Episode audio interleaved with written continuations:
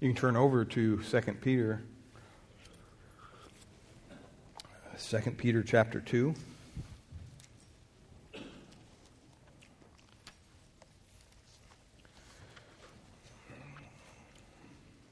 I just want to read these verses again for us so they're fresh in our mind as we um, look to the Word of God this morning. 2 Peter chapter 2, beginning in verse 1. But false prophets also arose among the people, just as there will be false teachers among you who will secretly bring in destructive heresies, even denying the master who bought them, bringing upon themselves swift destruction and many will follow their sensuality, and because of them the way of truth will be blasphemed. And in their greed, they will exploit you with false words. Their condemnation from long ago is not idle, and their destruction is not asleep.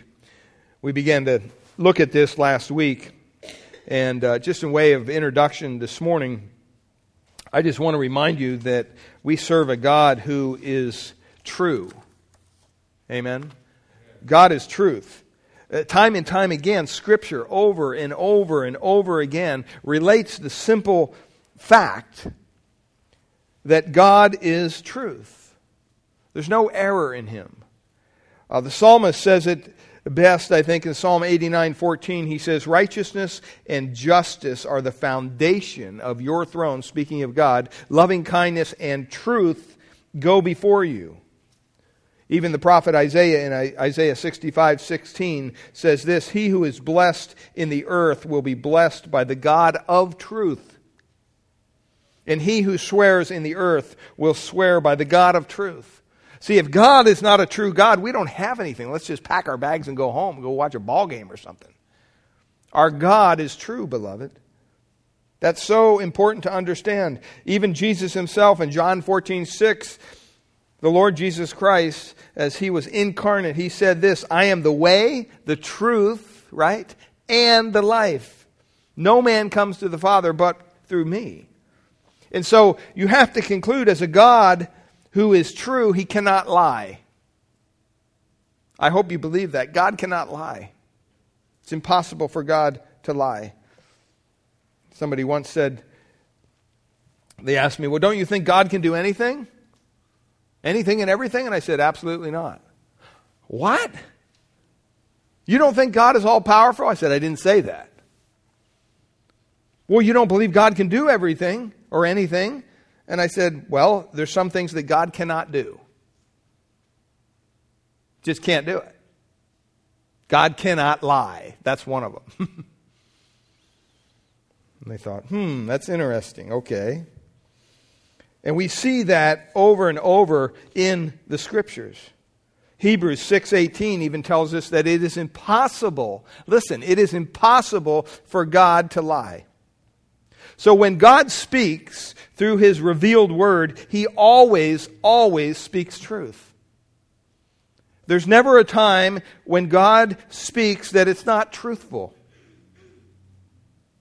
So that leads us to conclude, as we've been studying over the last couple weeks about the Word of God, that it's infallible. The book that we hold in our hands is perfectly revealed to us without error and completely trustworthy in the original manuscripts.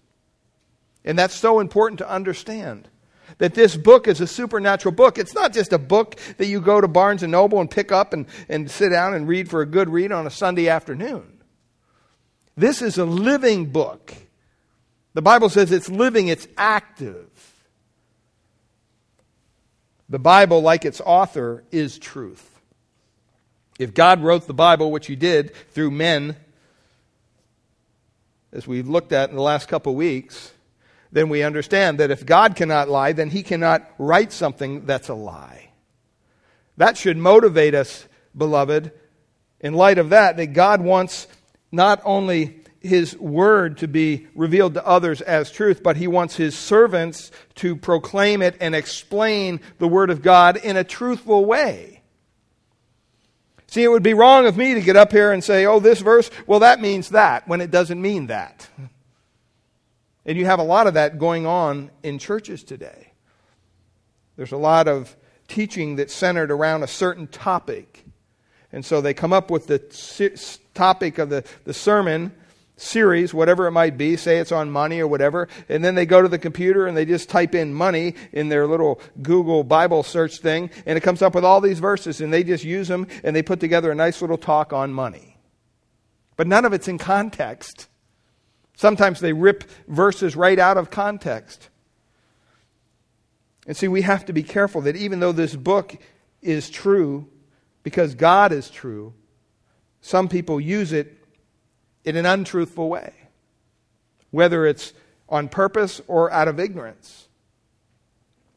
Example of that is how many times have you heard in a prayer meeting when you're gathered with a prayer meeting and maybe there's not a lot of people there, just you and a couple other people? Somebody inevitably will say, Lord, you say in your word, wherever two or three are gathered in your name, you are there in the midst. Does the word of God say that? Yes, it does. Is it relating to a prayer meeting in that context in Matthew? No, it's not. Think about it. If Jesus was just there when two or three are gathered, what are you doing when you're home in your prayer closet all by yourself praying to the Lord? Is he not there with you? See, it's kind of a silly illustration, but we hear things said like that all the time. And we have to be careful that when we teach the Word of God and we study the Word of God, that we study it in its context. That's why here in this church, we teach through books of the Bible. We just teach through them. And once in a while, we'll break out and do a little topical thing around the holidays or something like that, Fourth of July maybe. But for the most part, we're in a book of the Bible and we're trying to understand what the writer is saying to us, word by word, line by line, paragraph by paragraph. That's, that's how the Word of God was written.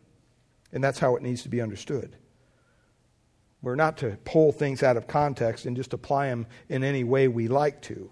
Because when you do that, when it's done in an inaccurate way, the, the Bible can be manipulated.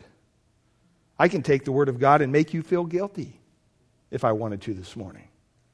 I could make you feel happy. I could make you feel victorious. I could make you feel a lot of different ways just by pulling different verses out and, and, and reading them to you and saying they mean something that maybe they don't.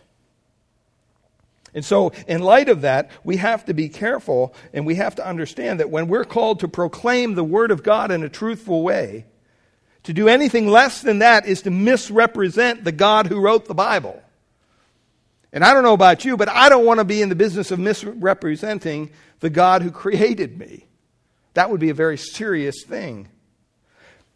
But when you stop and you think, of the opposite of representing God in a truthful way, you have our enemy, Satan, who's called the father of lies. He's the arch liar. He's the one who is dispelling mistruth all over the place. And he wants us to believe it as truth. See, Satan doesn't come along and say, hey, look at this great lie I fabricated. This is going to get you away from the Lord, and this is going to, you know, cause problems in your. No, he doesn't do that. He says, "Hey, look at this new truth. look at what we found over here. Nobody's ever seen this before in the Bible."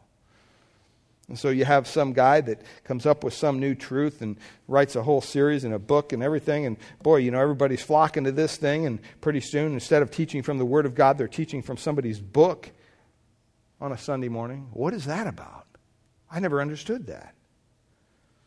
We never want to replace the Word of God with the Word of man. Amen? It just doesn't work that way. And so Satan, who's the, the arch liar, the, the, our enemy, he, he's out there, and his primary goal as the enemy of God is to be deceptive. 2 Corinthians 4 4 says this about Satan He's blinded the minds of the unbelieving so that they may not see the light of the gospel of the glory of Christ, who is the image of God. Do you know that when you go out and you share Christ with somebody who's not a Christian, Maybe they're religious, maybe they've gone to church all their life, doesn't matter, but they're just not a Christian. They've never committed themselves to the Lordship of Christ. They've never said that, hey, you know, Jesus is who he said he is, and I, I believe in his sacrifice on my behalf, and, and I'm going to sacrifice my life for him. I'm going to give my life to Him, whatever He wants me to do, wherever He wants me to go, whatever it is, because I know that my eternity rests in understanding who Christ is. When we have that kind of a attitude toward God and we come to that realization that, you know what, we can't save ourselves. We can work all we want, we can do all the good works we want, but it's not good enough. That in the end, God is going to say, you know what? What did you do with my son? What did you do with my son, Jesus Christ?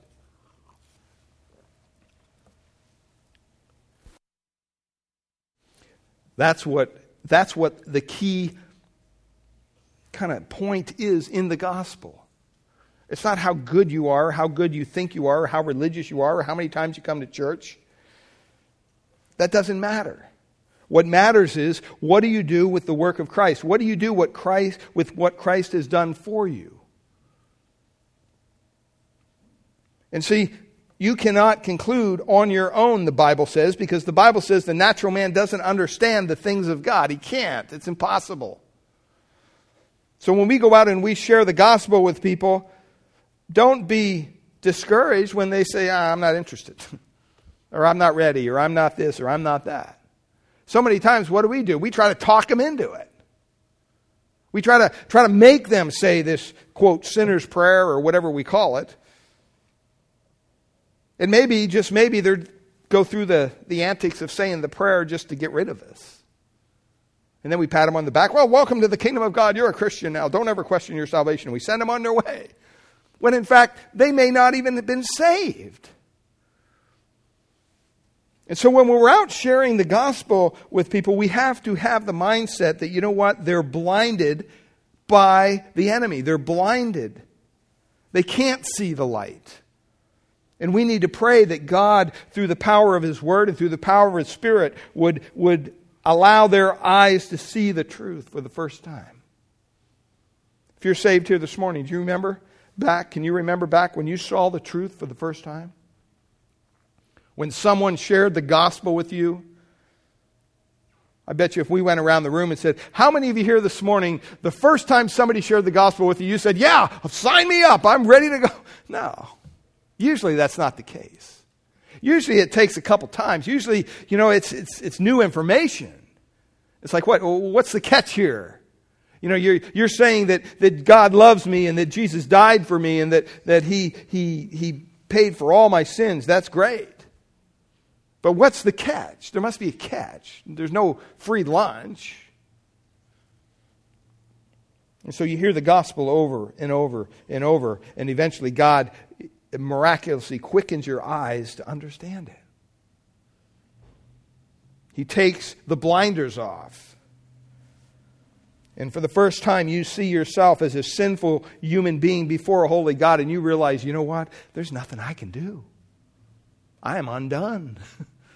There's nothing I can do to save myself. I can't go to church more. I can't clean myself up. I can't do anything. I'm standing sinful before a holy God, and the only thing that can help me at that point is Jesus Christ and the sacrifice that he paid for you and me. That's what the Word of God says.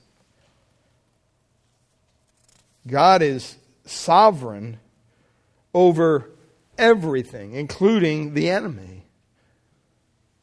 And so when we pray for people's salvation, we should be praying that not that they would understand the gospel. It's not up to them to understand the gospel. It's up to God to remove the blinders so that they can understand the gospel.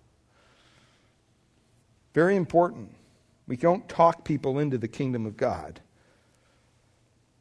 And so when you stop and you think of sharing the truth of God in a truthful way, and then you have others, the enemy, which is empowered by others, who, who basically um, share it in an untruthful way, you have to go back and say, is that lying? Yeah, it is. And God hates all lying. He says that over and over in, in Proverbs, especially when you're telling lies about Him and His Word.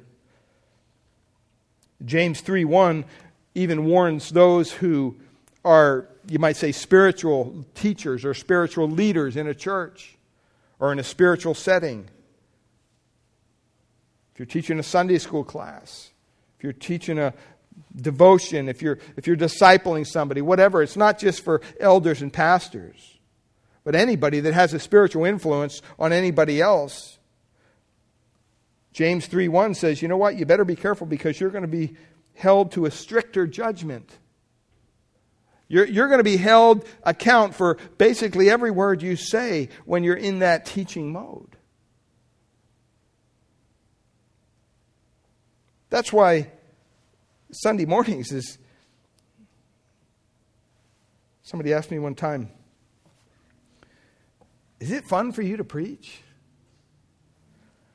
I said, Are you kidding me?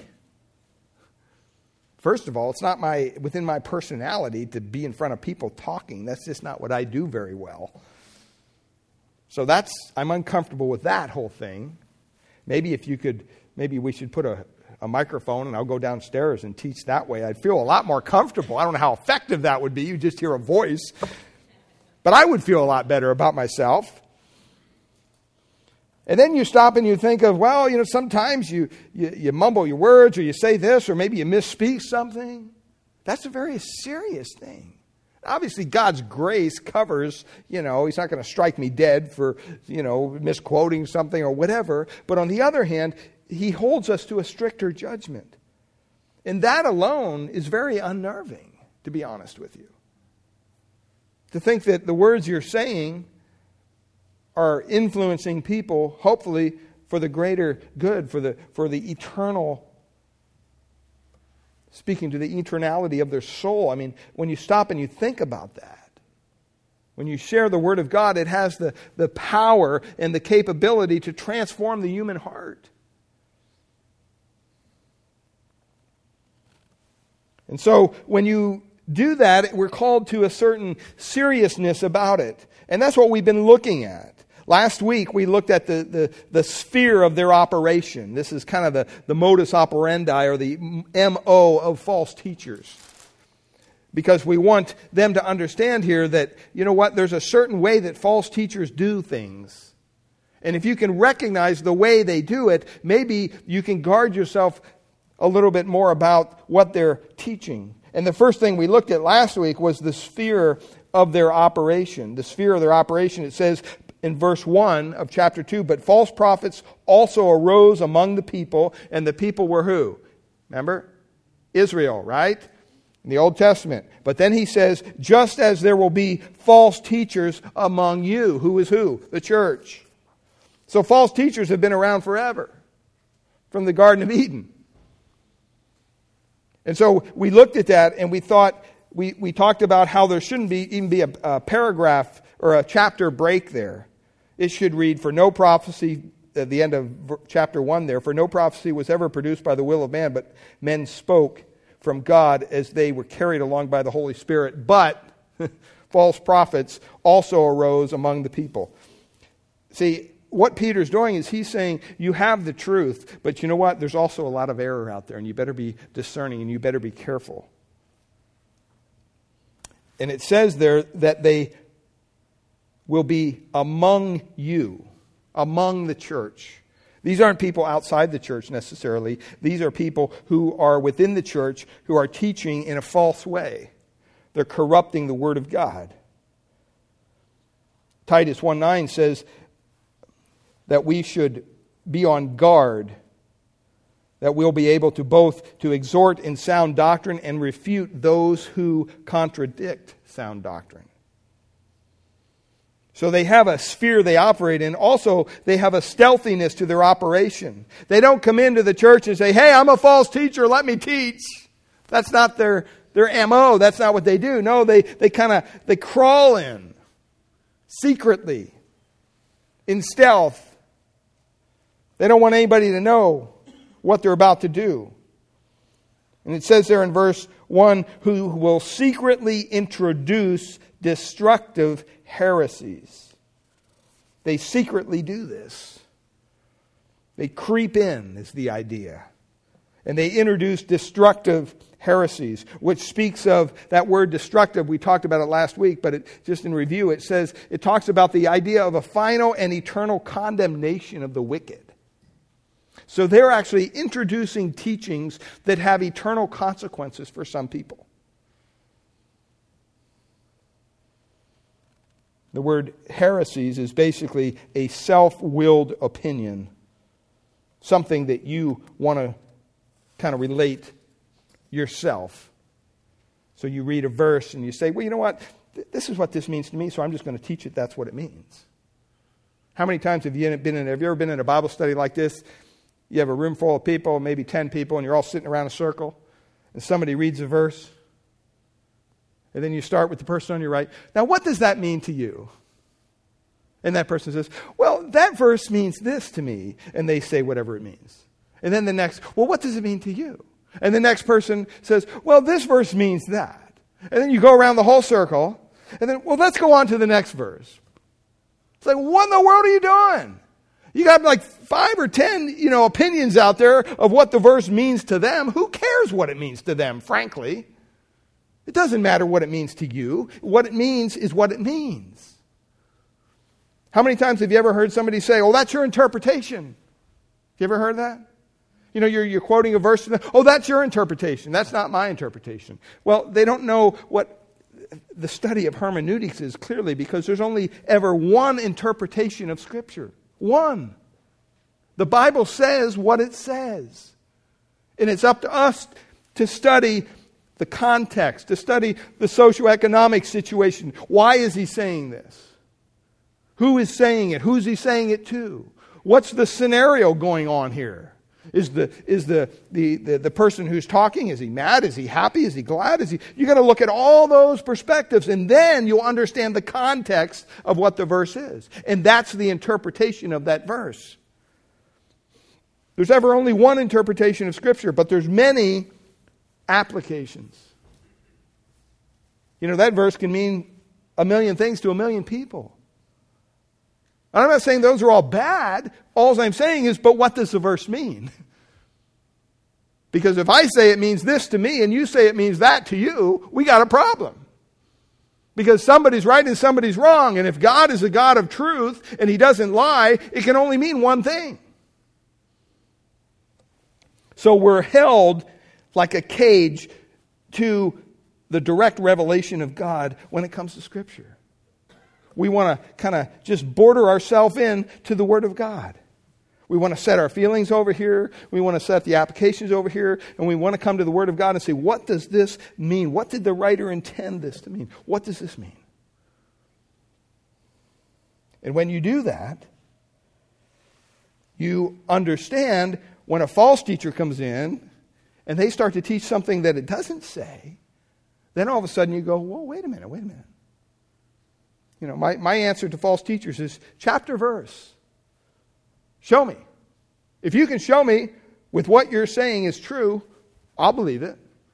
If it's in this book, why wouldn't I? And so many times they'll end up on a verse that they're pulling out of context or they misinterpret it or they, they, they have their own little meaning of what it means. But when you understand the Word of God in its context as a whole, you can't help but to step back and go, wow, this is a supernatural book. This is God's gift to us. You have to stop and ask, are we, are we doing what we should be doing with it? The only time we crack an open Bible is when we come to church on Sunday, and maybe we don't even do it then. I don't know. This is God's truth to us. And we should be eager to want to know and grow and learn more about it. Well, we looked also last week at the sin of operation. I just kind of want to go over this quickly. It says there in verse 1 the sin of operation, even denying the master who bought them, bringing swift destruction upon themselves. See, we have to understand that God doesn't take the false teaching of His Word or the false representation of God lightly. He doesn't take it lightly at all. It will be judged. When it will be judged, who knows? Because the next point is there's a success to their operation, right? I mean, you look at these guys on TV who are, are blatant false teachers. They're successful at what they're doing, very successful. They have tons of money, Lear jets, all sorts of mansions ever, on every coast, you know. And they get all this money from people. And it's a scheme. It's a scheme. But the sin of their operation is this they deny the master who bought them. They refuse, they're unwilling, they firmly say no to the lordship of Christ. In other words, they're their own Lord. They're going to make up their own truth. And so when they come to God's Word, they pull bits and pieces in this and they say, Here, this will work good for this presentation. You know, we'll get more money out of people that way. And they, they put together a talk, and man, you know, they write books about their talk and have seminars and all sorts of things. And pretty soon, you know what? The dough's rolling in. They're very good at what they do, but they're unwilling to listen to the Master. They're unwilling to allow God to be sovereign over them. That directly refers to Christ here in this, in this uh, verse when it talks about the master. The idea that he bought them. We talked about this last week, and I, am not going to go in this whole thing. That word bought means to be redeemed out of the marketplace, but it also has the idea of when a slave was brought into a house, that master bought them, they owned that person. And that slave was part of that household. And so that for that slave, it was unconscionable for that slave to say, you know what, I'm not going to listen to the master. That master's not going to be my Lord. I, it's not going to work that way. I'm going to do what I want to do. That would be, you just wouldn't have that. Because that master, because he bought that slave and that slave was working for him, he also provided for him. He provided for his family, provided food and shelter and clothes. And so the, the picture that's being drawn there is that what these false teachers do is they come in to the master's house, they come into the church pretending, pretending to adhere to the master's teachings, to listen to Christ, but it's all a ruse because they're really there to sow dissension. They're really there to do their own agenda. They're really there to see if they can maybe take a piece of, of the pie, so to speak, and make it their own. That's the idea. And we talked a little bit about last week about how who Christ died for when he died on the cross. How some people believe that Christ died for everybody. He died for the whole world, and that his atonement was a kind of suggested atonement. It wasn't actual. It doesn't become actual until somebody believes. And we talked all about that, and you can get the tape from last week about that. But it's important to understand that the atonement of Christ, when he hung on the cross, he died for a specific people. He died for those who were chosen before the foundation of the world, the Bible says. We don't know who they are, but God does. Because if God, Christ died for everybody and he paid for everybody's sin, what would happen? Everybody be in heaven. I mean, if Christ paid for their sin, why wouldn't they be in heaven? It would be wrong for them to be in hell. And so it, we, we talked about that extensively last week. But it says also here not only about the sin of their operation, but also the success of their operation. And we're going to get into the swift destruction here in a little bit, uh, probably next week actually, because it says there that he will bring upon they will bring upon themselves swift, swift destruction. Those who don't repent from their their erroneous teachings, those who continue to do what they want to do. That word swift is the idea of imminent, it's quick, it's going to happen without them even realizing it's coming. Destruction there refers, refers to eternal damnation in hell. These people who are false teachers are not going to be saved. They're not going to be saved. They're going to be judged. And yet, so many times you hear a false teacher and you think you're listening to a Christian. You're thinking you're listening to somebody who's exalting Christ. They, were, they use words like praise the Lord and hallelujah and God is good, all those things. They're, see, they're painting a picture. But behind the scenes, they're, they're teaching the doctrines of demons, the Bible says. Things that don't line up with Scripture. Well, why do all these people follow? Why, is there, why are they so successful? Because it says there in verse 2 and many will follow. Many will follow.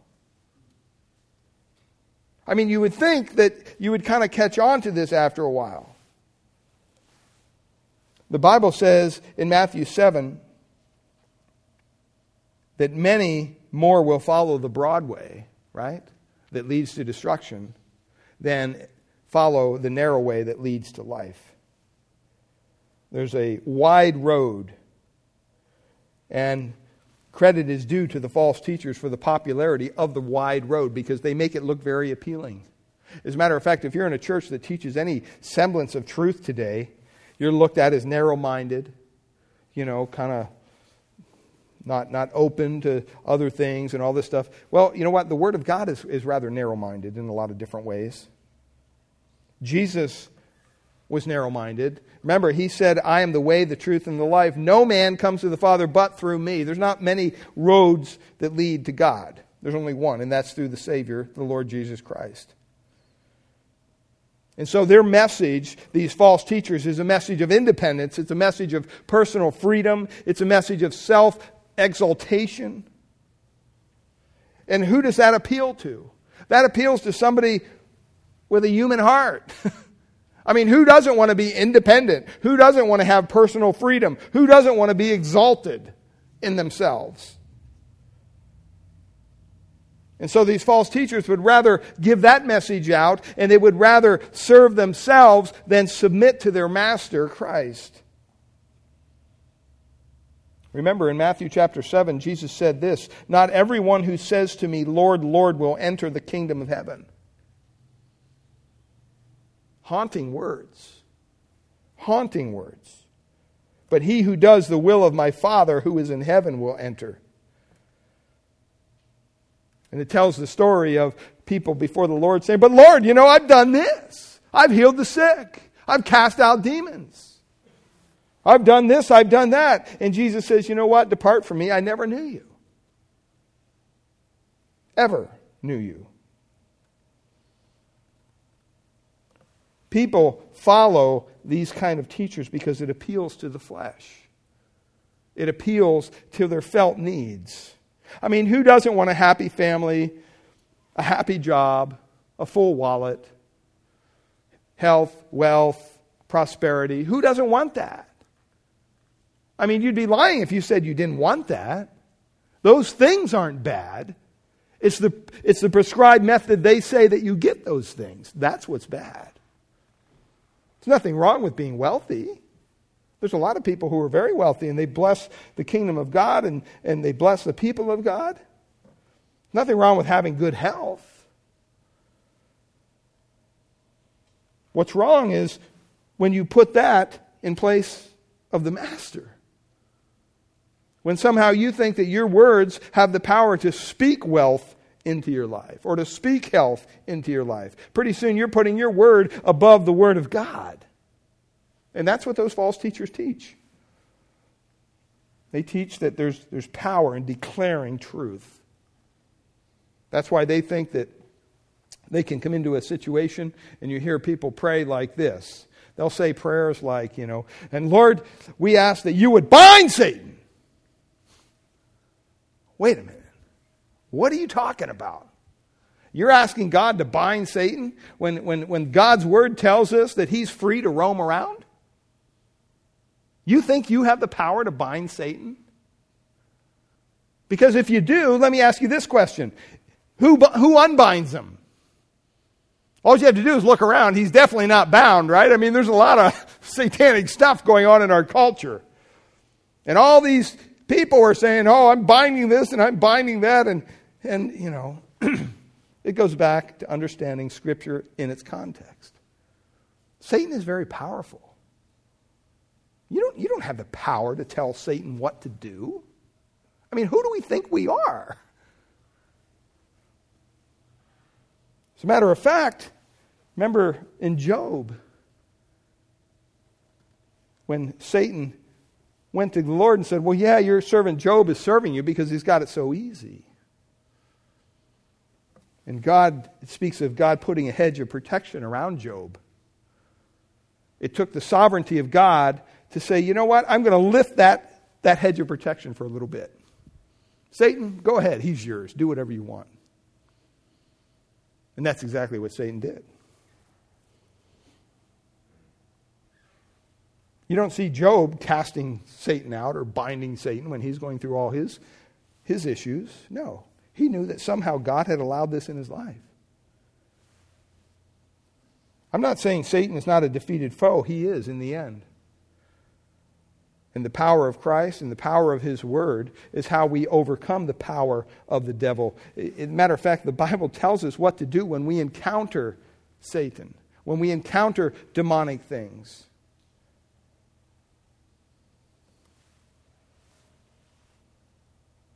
You know, I, I, think that it's so important that we realize that, you know, sometimes we're called to flee certain situations, not stand and, and declare this or declare that.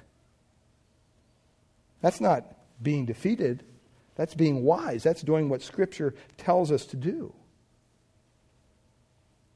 So these people who follow these, these teachers, are, are enticed to follow them because it, it meets all their needs personally. Just, just meets, makes them feel good.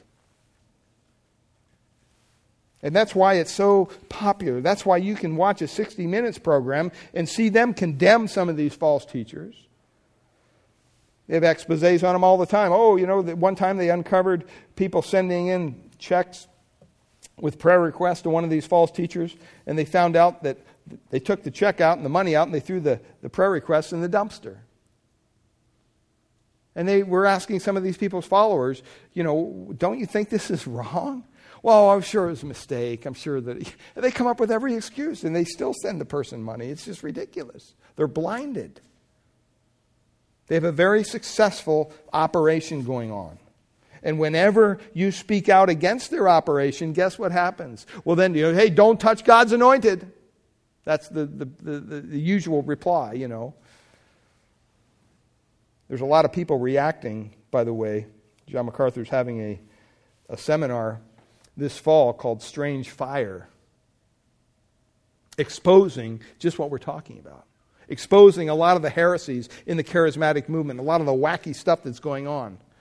And this whole seminar deals with exposing that. And even now, these false teachers are starting to respond to this up and coming seminar because they're nervous that the truth will get out, what's really going on there. So they're making up all these, writing articles and everything against this seminar coming up, saying that it's, it's you know, going against God's anointed and they're not accountable to anyone. And, you know, who is he to say this or who is he to say that? And you see their, their teeth come out and their claws come out when they're threatened in any way because, you know what? The success of their operation is vital to what they do. If they don't have people following them and sending them money, it's all for naught. Next, you look at the sensuality of their operation because it says many will follow their sensuality. This is very interesting when you study this stuff because sensuality is a very strong word and it has to deal with habitual sexual immorality in an unrestrained fashion. A very uh, kind of sick behavior, debauched behavior. It's using the plural form there of that noun. And it, it emphasizes these false teachers' sexual lewdness comes in, in so many different forms, in different extremes. You can't even put a finger on it, it's just all over the map. Why is that? Because they rejected the lordship of Christ. And because they rejected the lordship of Christ, they're characterized by unrestrained indulgence in lawlessness. That's what the Bible says happens when you do that. They intentionally refuse to place any restraints on their fleshly desires.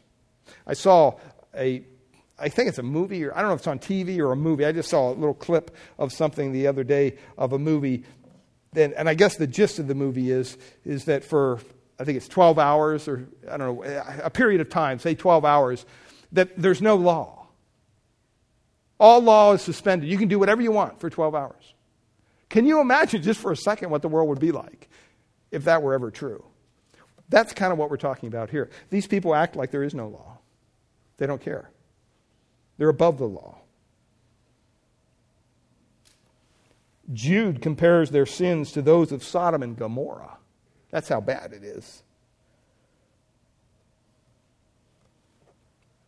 It says in, in Jude 4 For certain persons have crept in unnoticed, who, long, who were those who were long beforehand marked out for this condemnation. Ungodly persons who turn the grace of God, look at this, into licentiousness and deny our only Master and Lord Jesus Christ, just as Sodom and Gomorrah and the cities around them, since they, in the same way as they indulged in gross immorality and went after strange flesh, are exhibited as an example in undergoing the punishment of eternal fire.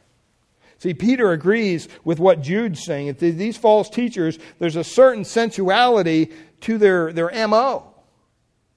And when you stop and you start studying some of these guys who are on TV, the, the, the, the known false teachers, you know, sexual sin is not too far from the camp. It's just, it's not. It's there, it's among them. And the sad thing is, is usually it's covered up, it's accepted. And people seem so surprised when they find out somebody like Jim Bakker, who, who that whole thing blew up the, that, that whole, whatever it was, PTL or whatever it was, the thing that he was in charge of. Remember? And uh, there was homosexuality, drug stuff, all this stuff, and everybody's, oh, we never knew. This is just part of their MO.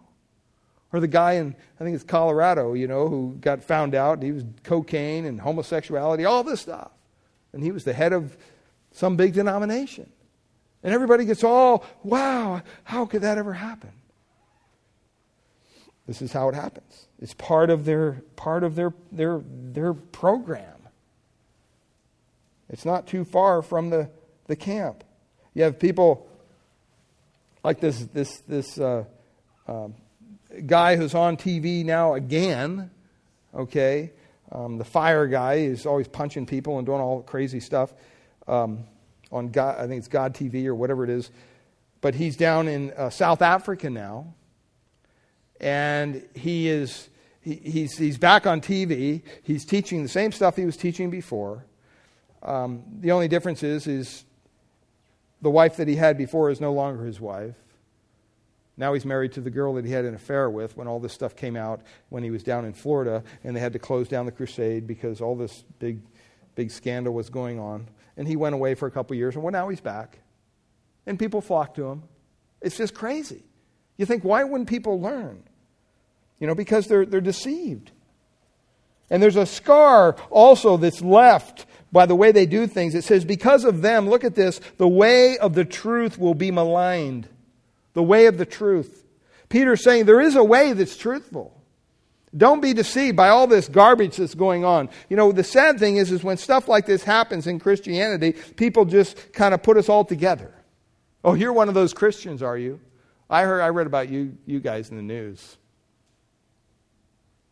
Another sexual scandal, another financial scandal, another whatever, and they go on and on and on, and, and, and they just put us all together.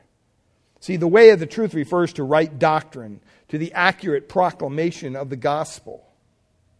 And what happens is because these false teachers come along, they basically just leave all this spiritual wreckage behind. Because they take people into their way, and then pretty soon the people realize, hey, this is a scam. You know, I've been to this healing meeting 15 times and I still haven't gotten healed. Matter of fact, they won't even let me down front. Sad. The idea there of, of being maligned is blasphemed, slandered, defamed. They defamed the gospel. And it's because of their, their deceptive teaching and their immoral behavior that this goes on. And that's just what Satan wants them to do. That's exactly what Satan wants them to do. They tarnish the church's reputation. from the inside and the out, unfortunately. And when unbelievers associate the conduct of these false teachers with the practice of the true church, the name of Christ is just defamed in every way.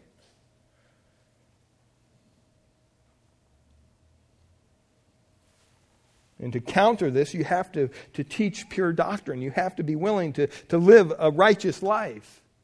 You know, if, if you want to stand up for Christ, then stand up for Christ, not just here on Sunday morning, but you know what? At your business on Monday morning, or with your family on Tuesday night, or when you're working, or whatever it is. I mean, that's what we're called to be. We're called to be 24 7 Christians. There's, there's no such thing as a Christian who turns the switch on and off.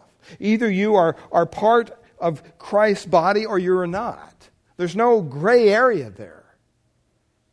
God has made that so clear. And He's made a way for those who are still in the darkness to come to the light. He wants to save you. He gave His only Son.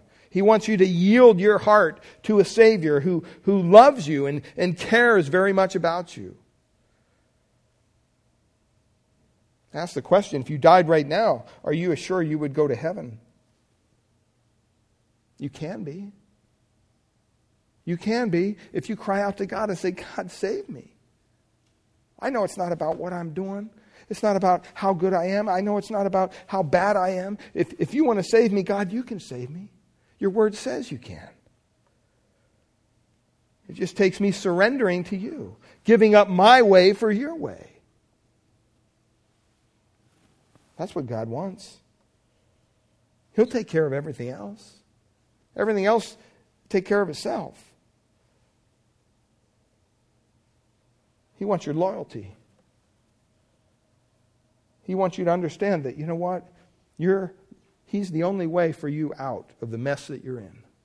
He's the only way of forgiving the sin that's in your life.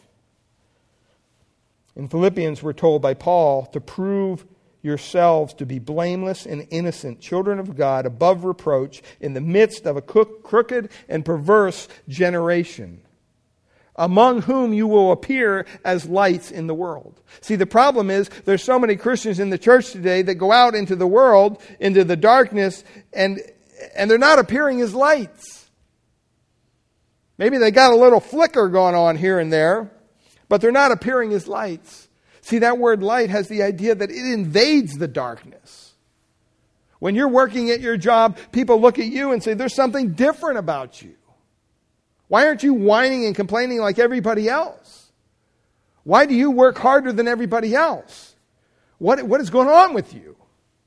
They want to know. See, God wants us to be above reproach. He wants us to prove ourselves in this, this dark and sinful world. Because they don't do that. The false teachers don't do that. Next thing here is the scheme of their operation. You see it here in verse 3. It says, and this kind of exposes it very openly for us, bluntly. It says, and their in their greed, they will exploit you with false words. In their greed, they will exploit you with false words. See, false teachers are not false teachers because they have some um, fascination with false teachings. That's not where it's at with them. They, they don't sit down and say, well, let's come up with a new false teaching. No. That's not their motivation. Um, they're not even motivated because they're, they're rebellious or they have a, a, a certain appetite for sexual immorality. That doesn't even really motivate them. What it says here is that these people, these false teachers, they're motivated by an unbridled love for money. That's what it is. They want money and they want more of it. That's that word, greed. It has the idea of this an uncontrolled, covetous desire for money and wealth. You ever met somebody like that? I've met people like that. They'd give anything to have more money. They'd give anything to have a bigger house. They'd give anything, you know, for, for certain signs of status in their life. They're greedy people. Later in the chapter, in verse 14, Peter describes false teachers as having a heart trained in greed. They don't just have a greedy heart, they're actually trained in greediness. They crave as much money as possible. It's so important that we understand that that is the sign, the telltale sign of a false teacher. Is where are they at when it comes to money? What's their desire? In 1 Timothy chapter 6, verses 3 and 5, it says, If anyone teaches a different doctrine and does not agree with the sound words of our Lord Jesus Christ and teaches in teaching that accords with godliness, he is puffed up with conceit and understands nothing. He has an unhealthy craving for controversy and for quarrels about words, which produces envy, dissension, slander, evil suspicions, and constant friction among people who are depraved in mind and deprived of the truth. And then it says this imagining that godliness is a means of gain. It's a means of gain, it's a paycheck to them. That's all it is. And they're willing to do whatever it is to get your money. I mean, some of the things are kind of crazy. You watch some of these shows, and they, they whip out these trinkets. We have sand from the Holy Land, and we'll send you this little thing of holy sand, and you know, you can sprinkle it on your, your, your bedroom floor. So when you get out, you're actually walking on the sand of, of, of, of the Holy Land. For $5, you can have this today. Or we have this prayer cloth or we have this, or we have that. I remember one of these guys, he sent me a giant poster of himself one time, Robert Tilton, and he was standing like this on the poster. I mean, it was you. He was, he was a tall guy, he was bigger than me. And the instruction was you put it on your door of your bedroom or on your refrigerator, and every morning you get up and you stand in front of Robert Tilton and you put your hands on his hands and you receive the blessing. I thought, whoa. He'd be He'd probably be upset if he found out what we did with that poster. I was a youth pastor at the time. We had a little game of pin the tail on the false teacher. But you know, greed is what drives these people. And it says to do this, to, to obtain their materialistic goals, here's what they'll do they'll exploit people with false words. That word exploit, you know what it means? It means to traffic in it. In other words, that's your expertise. To realize gain from something like that. You're exploiting something. They don't want to minister to people. That's not their goal. Their goal is to get rich. They claim to serve people. You know, a lot of times they'll have pictures of little orphanages over in India or South Africa or whatever. And when 60 Minutes investigates it, it's nothing there. Nothing. Maybe a shack with a couple poor little orphans in there.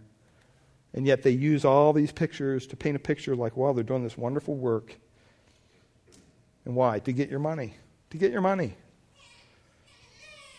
They claim to serve others, but they're only really interested in serving themselves. And they use false words, it says, to really enrich their own pockets. This is fascinating. That word there for false in the Greek, it's plastos, which we get the English word plastic from.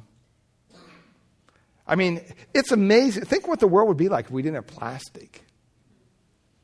I mean, I have a car, a second car, a Saturn. The car is literally plastic. I'm not talking just the bumpers. I mean, I can go up to the door and go, boom, it's a plastic door. It's not metal, it's plastic. It's, it's, just amazing what they can do with plastic. It gives the impression that it looks like solid steel, but it's not. It's like this archway here. Wow, okay, or this thing. Oh, you look, is that stone? No, it's fake. It's fake. That's the idea. There's a false pretense here. There's false words. They're not authentic. And they use, share these words for the sheer purpose of deceiving people. That's what plastic does, it deceives consumers. That's what their teachings do. They deceive people. And God's goal is to identify and expose such people.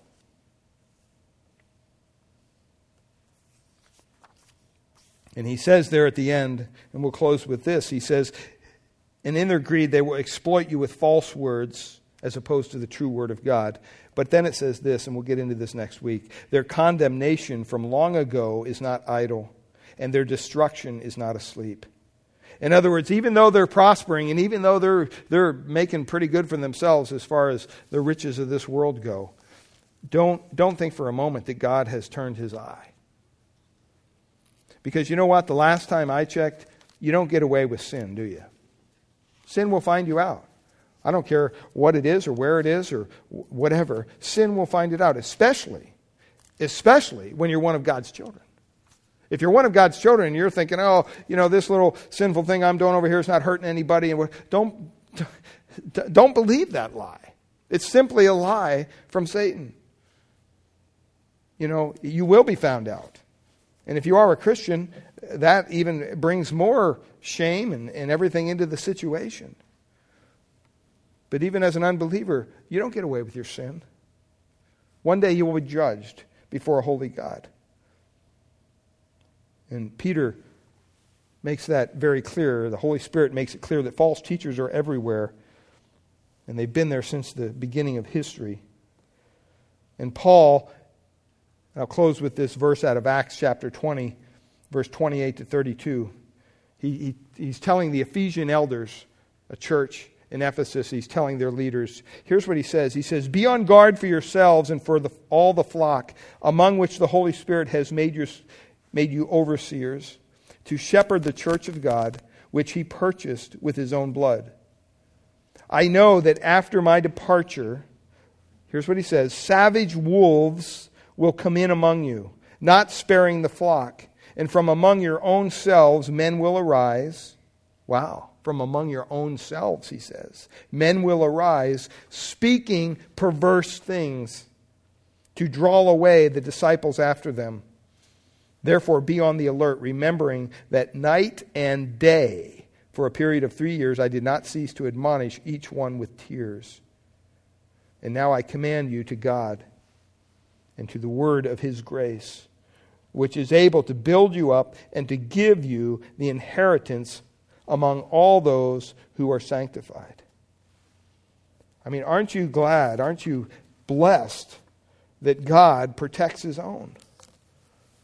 That God, yeah, you got a lot of false teachings out there. You got a lot of wacky stuff going on today in the name of Christ. But you know what? God has given you the same Holy Spirit. He's given you the same ability to discern spirit, truth from error. But we have to know the Word of God. We have to know the truth so that we're not deceived in any way. Let's close in a word of prayer. Father, we thank you for this morning. And Lord, Lord, this is just it's kind of a hard subject to teach on sometimes because you don't want to just be critical of people for critical sake. But Lord, we're called as ministers of your gospel to point out error and to make the body of Christ aware that there is error out there. And Lord, it's not just, it doesn't matter how, when someone's speaking, how they make you feel. Anybody can manipulate somebody's emotions. It's what are they saying? What are they saying? Are they, are they using the Word of God to teach us, to build us up in our faith? Or are they using their own words to somehow manipulate us and make us feel guilty so maybe we'll give them more money? Because that's the, the end game of the false teacher it's greed. And Lord, we pray this morning if there's anyone here this morning who is yet to put their faith, their trust in Christ, who is yet to be have their eyes open to the glorious gospel of Christ, to be awakened to your truth. Lord, I pray that through the power of your Spirit and through the power of your word, that you would show them that there is no other way. There's no other name under heaven whereby we must be saved other than the Lord Jesus Christ. That his work is sufficient to save us if we're willing to trust it And so, God, we pray that you would help their unbelief, that you would make their hearts willing, that you would take the blinders off their eyes, that you would help them yield themselves to you, their Creator. That they could be like the guy in the New Testament that just beat his breast and said, God, be merciful to me, a sinner. There's no other way I can be saved. I just ask for your mercy and your grace. For us believers, I pray that we would be discerning in what we support, that we would be wise to your word, that we would understand its truth, so that when error comes along, that we can spot it right away. It's not about being critical of other people. These, these, these people have an agenda. And Lord, we pray that you would even somehow reach them, somehow break through their erroneous teachings to their own heart, and show them their need of a Savior as well. And Father, we thank you. And Lord, we pray for this week coming up. We ask that you would bless our time with the kids as we celebrate Vacation Bible School together. And, and Lord, each night I pray that the kids that come here, that they would hear the truth of your word. And Lord, I thank you for all the, the helpers and those who are gifted in these areas that are willing to spend time with these children who are coming. And Father, we pray that you would uh, uh, just work in a supernatural way this week, that everything would come together. And Lord, that you would be blessed and exalted in this place. And we thank you and we, we praise you in Jesus' precious name. Amen.